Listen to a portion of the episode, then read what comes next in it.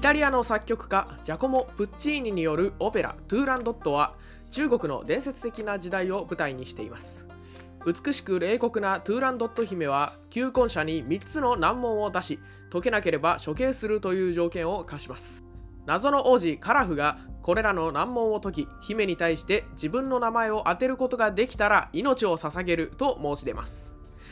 誰も寝てはならぬはこのオペラのクライマックスでカラフが歌うアリアです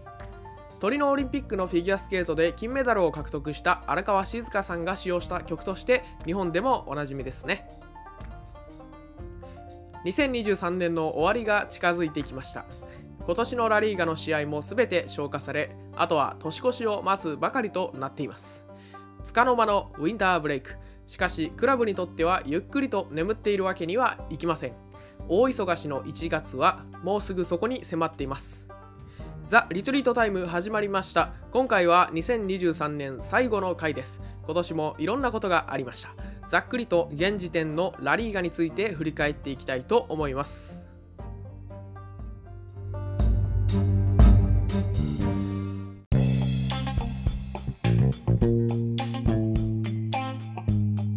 こんにちはマドリディスタの吉藤です三流なさぽの開きですこのポッドキャストは世界のフットボールシーンに関するトピックやニュースについてゆるく語っていく音声サッカー番組ですということで平木さん今日もよろしくお願いしまよすろしくお願いしますはい2023年最後の回になります、おおあもうさすがにですか 終わりますいやーそうですね早かったねいやーそうっすよね去年のあのこの時期の放送がワールドカップでしたもんねなんかすあそうかうんうんそう考えるとマジで早いっすよねそうね去年はそうか ワールドカップが、えー、20何日19日か20日ぐらいまであって、はいはいでそこからもうずっとワールドカップで引き延ばしてたんだ 年内はそ うですね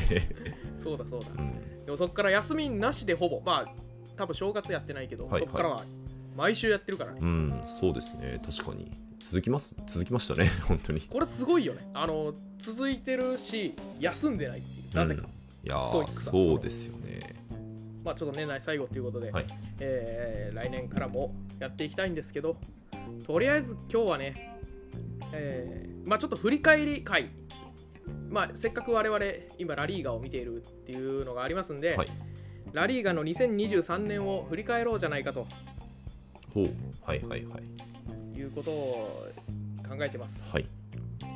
はい2023年でいうと僕は後半の方からですかね見出したのがなんでちょっうとん前半の方はちょっと吉井さん頼り頼りにはなるんですけどまあまあ2023年と言いつつとりあえずはねあの今シーズン2324シーズンまずはどんな感じなのかっていうのをああまあそうですね、えー順位表を使って、はいちょっと見ていきましょうか。そうですよねまあミッドウィークとかもありましたしねちょっと変わってるかもしれないですよねありましたねちょっとそれをそうだよ。変わってるかもしれない。ちょっと待ってよ。あまずミッドウィークの結果見ますミッドウィーク結果見ようか。うんうんえー、っと、ミッドウィークの試合は、おいいですね。まずは、ジローナにしようかな。ジローナと、えーレアル・ベティスとジローナの試合。はいこれが1対1のドローですおね。おいいね。引き分けちゃいましたかジローナおーはいはいはい。先制して追いつかれたパターンですね。あー珍しいですねそれはそれで珍しい。うんうんで、まあ、ちょっと結果だけあっさりいきますね。はいえーっと、レアル・マドリーはアラベスにアウェーで勝利1対0。はいはいいやね、センターバックいないのにナチョが退場してます。いやマジでナチョ チャンスなのに なんかえシーズン序盤もレッドで退場してましたよねあ、そう、一回あありましたね。あのクラシコ前とかですよねいないんですけど。うんあ、そうそう、クラシコ前。ねえ、いやーえこれで本職はリュディガーだけになったんですかねそういうことですね。おー一人もいません。それ以外は。やばいなやばい。はい、そして、バルセロナ。バルセロナはアルメリアに3対2で勝利。おーうんなるほどこれもね、だいぶ苦しんでるっぽいっすね、試合のなんか流れ見た感じ。うんなんか確かにシーソーゲームって感じがしますねね、最後の最後に、えー勝ち越したって感じですけど、はいはいアルベリアね、一勝もしてないですから、多分ここに負けてたら本当にやばかったと思います。うん確かにな引き分けでも確かにちょっとやばそうですねホームですしねまあうん、すでにクライシスですから、はい。えーやばかったと思いますが、なんとか勝ってる。うんうんそして、アトレティコ。アトレティコはヘタフェと3対3のドロー。 えうん。いやー、すごい。いやー、マージョラルがまた2点決めてますね。すごいーな。本当ですね。すっげえ。グリーズマあンまも。あ、退場したのか。サビッチが38分に退場したと。あー、まあ、それは一定仕方ないところがありそうっすね。まあそうっすね。さすがに、そうなってしまうと、そうね、支配率もヘタフェ59%で、シュート29本。まあ多分いつものヘタフェじゃないんだろうから。いやー、29本打ってるってすごいっすね。そうそう。おーここまでアグレッシブな数字にはならないでしょうね。うん、確かにな。はい。えー、っと、その他は、まあでもそんな感じかまあ、そうですね。はい。な。はい。えー、っと、12月24日にアトレティコ対セビージャの第4節延期分っていう試合がありました。第はい5節かな、ちょっと忘れたけど。はい、これはアトレティコが1対0で勝利して、うんうん。えーこれで見事に、まあ、3位かな、今、バルセロナを抜いて、えー、踊り出たんで、まあ、ちょっと順位は後で見ますが、はい。消化試合が揃ったというところで見やすくなりましたね。そうですね。アトレティコだけなんかマイナス1って考えてたんで、毎そう回そうややこしかったややこしいんですよ順ね。位表ということで、ちょっと順位表を見ましょう。はい。お願いします。 1位、レアル・マドリード、おお。いや45ポイント。あー、すごいな。なんか、今季一番失点が少ないっすよね。どのチームよりも。なぜか本当です。なぜかなんですけど。ー11失点。いやー、これはすごいっすね。いや確かに点取られてるイメージないね。他他のチーム、やっぱ上位のチーム見ても20点近く取られても取られてますもんね、どこも。その確か中11点っていうのはすごいですね。ねえいや、キーパーもセンターバックも怪我してるのによくやってますよ確かに な。なんね。か、ねえ なボロボロですよ。うん、なんかそうっすよね。何が要因なのかって言われると分かんないっすよね、ここは。ね、クルトワいないし、ケパも途中怪我して、うんルニンが頑張ってたし、いや、そうっすよね。ねえ、センターバックも今一人だしう、んまあ、そういった意味で言うと、ルニンがすごいのかもしれないですよね。ルニンはよく頑張ってます、本当おに。おはい、いいですー、ね。いやー、なるほど。はい、で、まあ、得点もジローナに次ぐ2位かな。おお、はいまあ、ここははいはいいつも通りの火力ですか。まあ、攻撃陣は言うことないですもんね。まあ、って言ってもあれそうか、ビニシウス怪我ですしね、なかなか、そうですね、まうあん。陣容が揃わない中、39点はすごいですね。すごいですね。はい。まあ、ちょっと控えのメンバーがかなり頑張ってくれてるんで、うんうんうえーここまで来れてるかなと思いますん。。なるほど。はい。そして2位、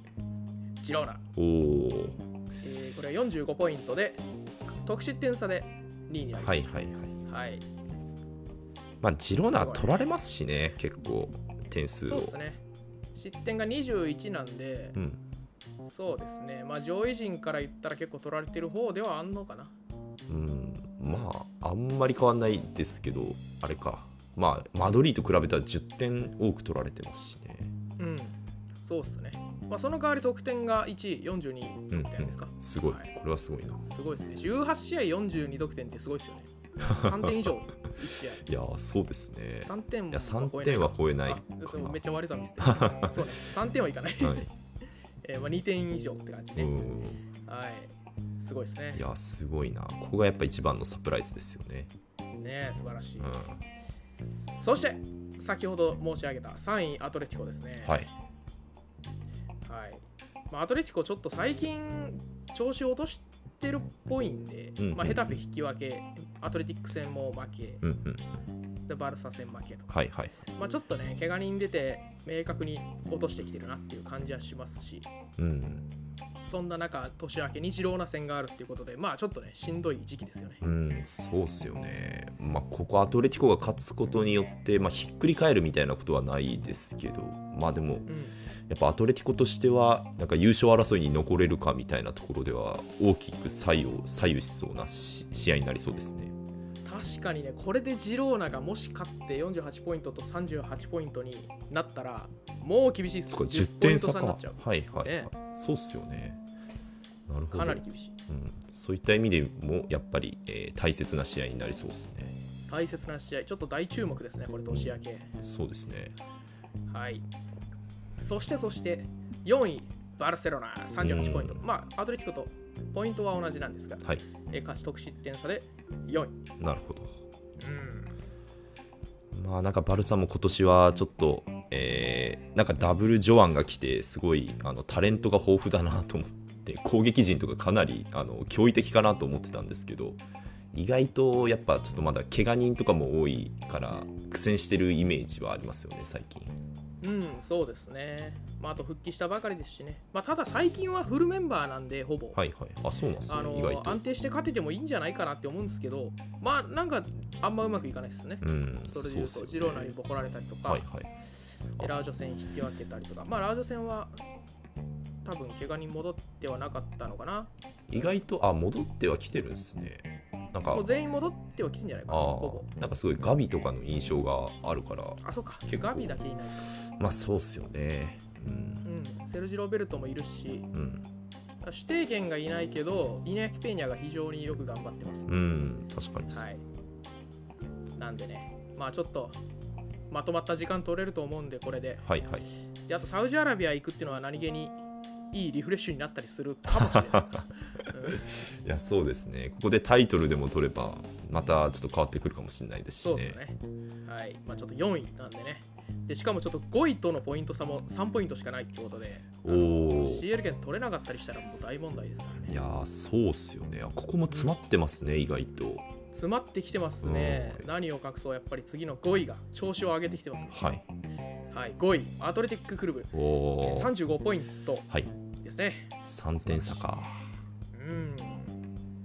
いいですね。いやー、そうっすよね。ここもう、バルセロナとアトレティックの直接対決もなかなかいい試合してましたしね、アトレティいッいク試は合。でしたね。うん。メモリアルなゲームでしたよね。あれ確か3000ゲームとかなんか。あ、そうだったんですね。あ、えーなんか100バルセロそナうがなっんてか。、うん、内容忘れたんだけど、両チはいはーい。ムのメモリアルゲームだったらしいです。ああなるほどうんまあレ一番古いのが多分、えー一番かどうか知らないけど、ラリーガの中でなんか古い方でしょ。マドリード、バルサとアトレティックっていうのは。はいはい、はい。まあなんかちょっとすごいふんわりした記憶 のあれなんですけど、はいなんかメモリアルでした。うん、はい。まあここはね、最近ちょっと我々のポッドキャストで取り上げる回数が増えましたよね。そうっすよねやっぱ調子いいですしね直近5試合も、えー、3勝2分けですかなかなかいいですよねいいね。いいですね。うん強いね。いや、な強いよね。やっぱ毎回見てて思うけども。うん、そうっすよね。なんかシーズン序盤、あの2個があまり調子良さそうじゃなさなよ、あまり調子良くなさそうだなと思ってたんですけど、なんかここ最近すごい調子上げてきてて、えーうん得点にも絡み出してきてますしね。いや、そうですね強いと思いますね。で、なんかまあちょっと本当に覚醒気味のゴラストとか決めたりして、うん、えー手がつけられなくなってきてるんじゃないですか、どんどうん、そうっすね。ん。はい。まあそんなところですね。はい。はいで、6位。我らがレアル・ソシエダ。おおー、えー、31ポイント。いや、ちすょごっいと。、まあ4ポイント差かな。ああ、ちょっと離れてるのか。ですね。いや、まあまあ CL 戦いながらはいよく離されずにつけてるなっていう感じはしますがうん、ただまあちょっと勝ちきれない試合が最近も多いですねうん0-0でカディス、ベティス引き分けてるしあーオサスナにも1-1で引き分けてるしまあ確かにちょっと引き分けの数が多いですよね、そういう意味で言うと。うんそうですねまあちょっと立ち上がりというか序盤戦も苦労したと思うんで、はいはい。ええなんでチャンピオンズがようやく落ち着いたんでまあ一旦ここで立て直せたらいいんじゃないかなっていう感じはしますけど、どのチームも言えることですけど、はい、うんまあ、レアル・ソシエダ特に CL に力入れて CL で強いラレアルっていう感じだったと思うんで、うん。うんまあそうですまね。あ、リーグ戦と、はいあとコパテル・レイですか1月は、はいはいはい。はいまあ、そっちに集中してもらってそうですねで。すねここ、バスク勢が5、6点並びましたね。ですねなんでもうい、えー、と前半戦のバスクダービーは、ね、レアレアレーナではい。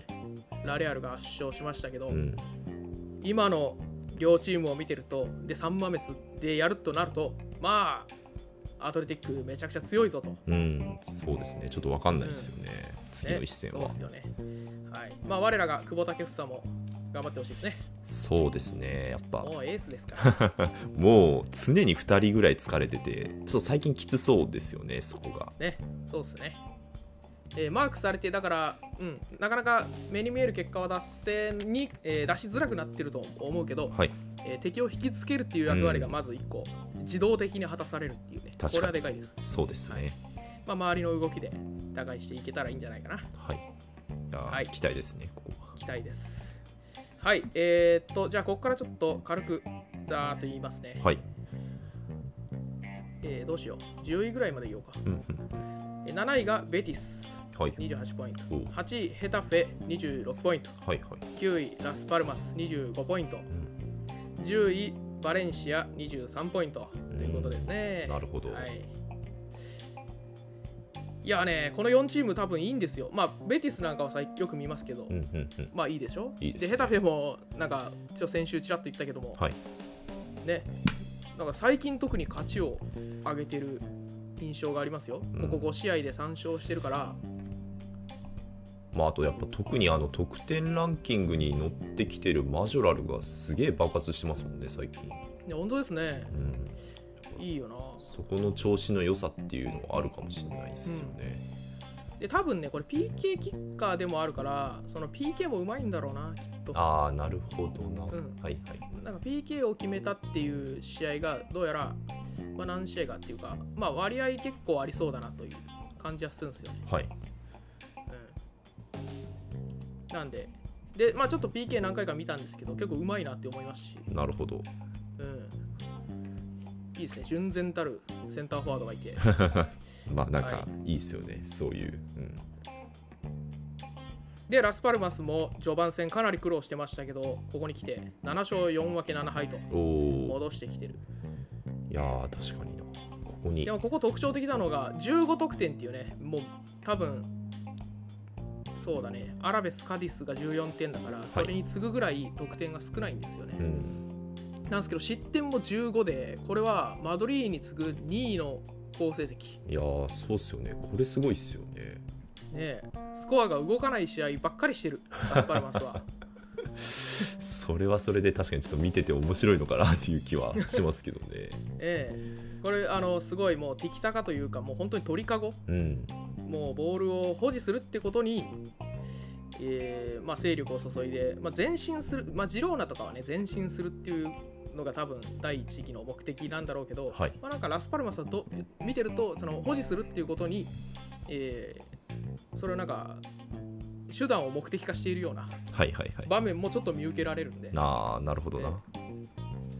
まあボール持ってれば失点はしないですしね、うんそうですねいった意味で、まあうんえー失点が少ないのかもしれないですよねかもしれません。はい。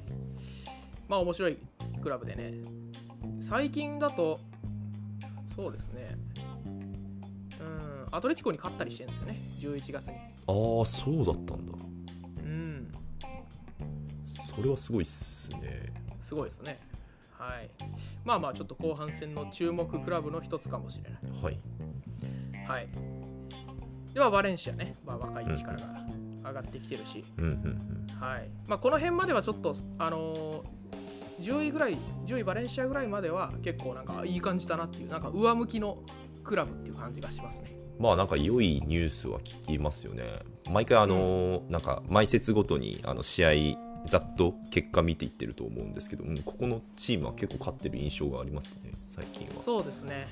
なんで、まあ、ちょっと調子いいクラブのサッカーが見たいから、どうしても我々が見るのも、この10位までのクラブに偏ってるんで、うんそうですね、まあ、ちょっと下位クラブはあんまり終えてないんですが、はいえーっと、そうだな、降格圏にいるのは、セルタ、グラナダ、アルメリアとおおいうことで。ーなるほど勝ててないですね、まあ、カディスも2勝か、うんいやうんまあ、前半戦ここまでで1勝とか2勝、まあ、アルメリアはもう1勝もできてないからーはいは相当やっぱファンはしんどいでしょうね、いいやーこれはそうっすよねうんいやもうだからバルセロナ戦結構期待しちゃった期待しちゃったんじゃないですかアルメリアをが分アかルメらずリアね,、うん、うん、引き分けでもやっぱ大きいでしょうしねねまさかここでっていうのはあったでしょうけど、そうっすよねはいでまあ、セビージャがちょっと調子悪いですね、15位にいるんで、うんまあ監督交代もありましたしねはい、2度の監督交代、まあ、それでビジャレアルも2度監督交代して、13位にまだ低迷してますんで、うんはい、まあ、この2チームちょっと上にいなきゃいけない2チームなんでねいやそうっすよね4位争いしてほしいチームであるのでこの2チームは、うんなんかちょっとこの位置にいるのは残念ですよねですねはいまあ順位はじゃあこんな感じですかねはいはいまあジローナのサプライズがありますんでうん去年までとは全然違った様相になることはもう確定してますねこれはいやーそうですよね今年はこういうやっぱなんか3強三強だけのリーグなのかなって思ってたんですけどやっぱちょっとジローナもう、えージローナがやっぱ2位につけてるっていうところでなんか全然そんなことないなっていうのがめっちゃ今シーズンから見始めた僕からすると感想ですねまず。まあ、なかなかねイレギュラーな年を見始めたんですよ、まあそうっ すよね。 うん、まあでここも、 10年はね、はい三強がすトップ3を独占しておったわけですかああまあ確かにな。まあでもなんか細かく見てみるとあのバスク勢のこの2チームとかもあのあれソシエダとかはあのレアル・マドリー戦とかすごいあの久保の活躍とかあってあのいい試合してましたし、まあ、アトレティックとかバルセロナとかさっき話しましたけど、えーアトレティコにも勝ったりとかして結構なんか食い食らいついてる感はあるのでなんかそんなに差はないんだなっていうのはちょっと見てて思思った感じですね。ら、ああいい感想ですねそうなんですよそんなめちゃくちゃ差があるわけじゃないっていうのがねうん、ポイントですよね、そうっすねやっぱうんなんかいろんなチームなんか3強相手にはすごい対策してくるじゃないですかう ん、戦い方変えてとかやってくるんで、まあ、ちょっとそこはやっぱ見てて面白いなっていうのは思いますねいいですね落とせない三強と失うものがない下位クラブとかね、うんそういう構図でも見られるし確かに、ええ面白いですねうん、そうっすねはいということで、まあ、現時点でのじゃあ得点ランキングおあとアシストランキングなんかを見ていきますかそうですねそうだなうん少しちょっと触れちゃいましたけど見ましょうえーっと、そうですね。まず得点ランキング。はい1位、えーレアル・マドリードのジュード・ベリンガム、13得点。おー、はい、 13重ねてますね。すごいなえーベリンガム止まらないんですよね。なんかそろそろ止まんじゃないかっていうね。あの久保建英も5得点までバーっといってから、やや、あ、まあ、4かな、4までいってちょっと落ちたりしましたよね。はいはいなんで、まあそういうパターンあるかなって思ったんですけど、もう全然止まらない。まあ確かにな普通なんかこうマークが厳しくなったりとかされるもんなのかななんかそれで得点が落ちるみたいなことありそうだなと思ったんですけどそんなことなさそうっすねうん、そうですね。で、まあ、CL でも何点か決めてるでしょうし、まあ、13っていうのはラリーガだけなんですけど、はいはいはいもうここ5試合でも3得点、ラリーガ。うんはいいや、ーすごいっすねはいラリーガ16試合出て13得点なんで、おもおうねすごいですよ。いやーすごいなだから、まあ、だんだん本当にクリスティアーノみたいに、その僕ら取ってもあんま喜ばなくなってきた。当 たり前すぎて。うん確かにな最近もう得点欄の中になんか結構てか最近マドリーなんか複数得点で勝つこと多いっすよね多いっすね。この前の4-0とかもそうですけどもうなんかベリンガム並んでてもあまあそうだよねって感じにはなってきましたねうんうんうん。まあ、今日もかとうんいう感じですよね。はい。まあ、そんなところですと。はいえーそれから2位、えーさっき出ました、ボルファン・マジュラル、いやーすごヘいタフェ、12得点。もう迫ってますよ、これ。 いやそうなんですよねなんか来てるよ。ベリンベリンガムがもう頭一つ抜けてるみたいな感じでしたけどもう1点差なんだここはそう、ここ5試合で見ると、はいえーっと、5得点してる。うんおお1試合1得点ペース、一気に来たね。すごいっすねこれね、えー12得点のうち、さっき言ったんですけど、4本が PK ですね。ああなるほど、うん PK キッカーとしても活躍している。ベリンガムは PK 蹴ってるんでしたっけ、ベリンガム蹴ってないでしょうね。ああなんかモドリッチとかでしたよね確かモドマドリーはあはんま決まってないんですよね、今季は。はいはいはいロドリゴが蹴ったり、はビいニシウスが蹴ったり、モドリッチ蹴ったりしてるけども、うんなんか外してんですよ、結構、最今年は。えー、で、おそらくベリンガムが蹴った方がいいんです よ。だけど、なんかあんまりまだそこまではいけないみたいね。あーまあ、まあ来シーズンあたりとかもう今シーズンのこの活躍を見ればもう完全にマドリーの顔になると思うんで なんか来シーズンあたりから任されそうっすね、任しちゃった方がいいと思う。まあ、あるいはね、あのーマジョラルのようなはいプレイヤーを獲得するという。あああワズラ PK ルはね、 PK キッカーとしてまあ PK も蹴れるセンターフォワードみたいな、はいはい得点をとあなたに取ってほしいですっていう人を獲得したらその人が蹴るだろうなるねほどまあそれっすよねちょっとやっぱ9番がいないのはなかなか、うんあのーなんか開幕前とかも言ってましたけどちょっと課題には思いますよねそうですね。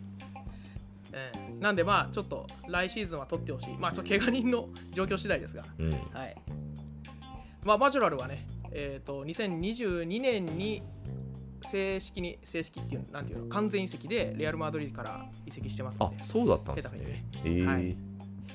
えーまあそれまではレンタルでローマ行ったりして、まあヘタフェにも1年レンタルして、はいはいはいで2年前から正式に完全移籍してるんですけど、うんえー爆発したのはもう今年なんでね、うんキャリアハイイすでに更新してるんですよ。あそうなんですねうん、こんな10点以上取ったことなんか、まあ、ローマ時代に1回取ってるみたいですけど、おもおう10得点止まりなんで、はいはいまずこんなに、こんなに速いペースで得点を重ねるっていうのが初だと思うんで、なるほどえーちょっと期待ですよ、これは。ステップアップするかも。そうですね間取り期間とかもあるかもしれないですよねあるかもしれないですね、これ本格的に。うん。で、え3位が2人、はいはいはいえードフビクとグリーズマンが11得点で並んでます。おおーうん。ドフビクね、いいですね。いやーそうですねはい、いいですねうん。ないろいろとできる9番だし、ちゃんと点も取ってくれる、こうやっうてねん。そうですねで、まあ、周りを生かすのもうまいし、あとやっぱり、ジローナ、ね、あの特徴的なのが、やっぱり、他の人も点を取るっていうのがうんうんうんありますんで、えーまあ、マジュラルは多分、チームのほとんどの点を取っちゃってると思うんですけど、はいまあ、そこが明確に違いますね。あー確かになうん、まあ、そんな中、ドフビクも自身も11点取ってるというのはすごいですよね。なんか素晴らし結い構ですね分散してるとは思うんですけど、うん、いいですね。26歳、まだ若いんでね。いやー、ステップアップあるんじゃないですか。ぜもうこうね、全員に言っちゃう。センターフォワードは。まあ確かに3強以外のさあのなんか得点取ってる人だとそう思っちゃいますよね。やっぱ今シーズンは、まあ、ちょっとグリーズマンいますけど、はいそのやっぱりベンゼマとベンゼマいなくなったしあああ、はいとレバンドフスキもちょっと、えーまあ多分6位とか7位とかにいるとは思うんですけど、うんうん5位までに入ってないっていうこともあって、えーまあ、目立ちますよねいつもこういうなんかスペイン人のスコアラーとかあとはまあドフビクのようなその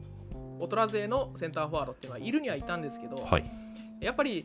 まあ、メッシクリスティアーノ時代はその下にいたしうんうん。えー最近だとベンゼマ、レバンドフスキの下とかにいるのがまあ定位置だったと思うんですよね。はい。なんですけど彼らがいなくなって、まあ、あるいはちょっと調子を落としてる隙にやっぱりこういう人たちが上がってくるっていうのはやっぱりね得点ランキングが彩りが豊かになってね僕はいいと思いますよ。 まあ確かに2位にヘタフェですもんね。 すごいっすよね。これはすごいっすよ。いやー、すここは、うん。はい、まだ伸ばしそうだしね今後だってヘタフェはもうマジュラルで取るしかないんだからあとグリーンと。うん、そうですね、ここは、えーまあ、ドフビクとマジョラルはもうなかなかこう注目ですね、今後も。そうですね。はい。で、ちょっと出てましたけど、グリーズマンが11得点で、これ、えー、と5位のモラタが9得点なんで、はい、まあ2人で20得点みたいなユニットで見るのがいいんじゃないかなと思います。まあそうですよね、アトレティコの得点はこの2人いてこそだと思うので、うん、てか、まあ、アシストとかもすこの2人に集中してたりするんじゃないですかね。そうですね。どうなんだろう。あでも、なんかちょっと今、アシスト見てみましたけど、うんましたけどそんなこともなかったな。あー、そうか、サウールが 5, と5アシストで2位にはいるけど、はい、まあグラグリーズマン、モラタはいないのか。うん、そうみたいですね。いやなるほどな。まあまあ、まあ、取るとしたらこの2人しかないよねっていう、まあ、並びでサッカーやってるっていうのもありますし。まあ、そうっすよね。うん2人残しであとはなんかもうあの守備に徹するみたいな感じでもありますし、そうですね、結構後ろの方とか外の方にいたりするんで、うん、ええまあまあこうなるよな。でもまあこれだけ取れてるのはすごいですね、あの攻撃の回数少ないのに。うんいや、はい特にグリーズマンがすごいですよね11すご点いっでていすうのは、ね、11点。うん、すごい。はい。まあ得点ランクそんな感じですね。はいはい。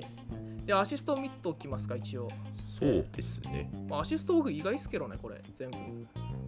えーっと、トニ・クロースが1位、6アシスト。これもちょっとあんまり僕印象ないから、そうな確んだかにと思って。そうですねで2位がアレックス・バエナ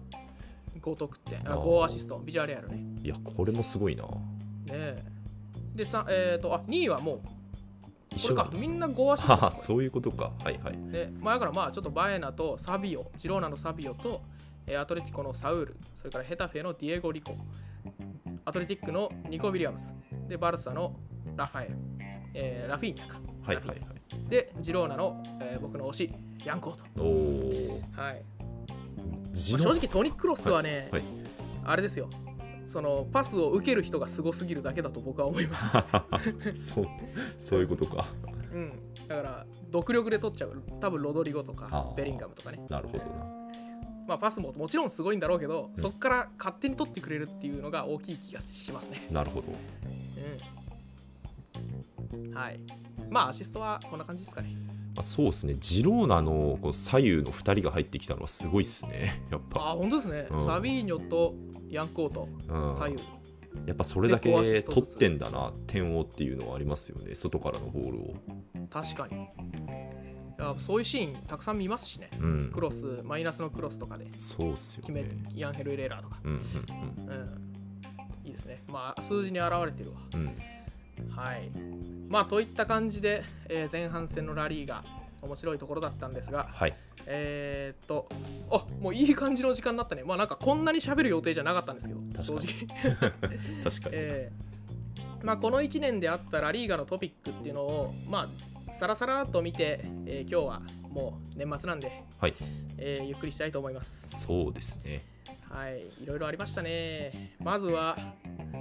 ユーロ予選突破おめでとうございます。おお、そうだった、えーそうでした、おめでとうございます。あと、ついでにワールドカップ招致決定もめでたいですね。あーえー代表周りそうのですね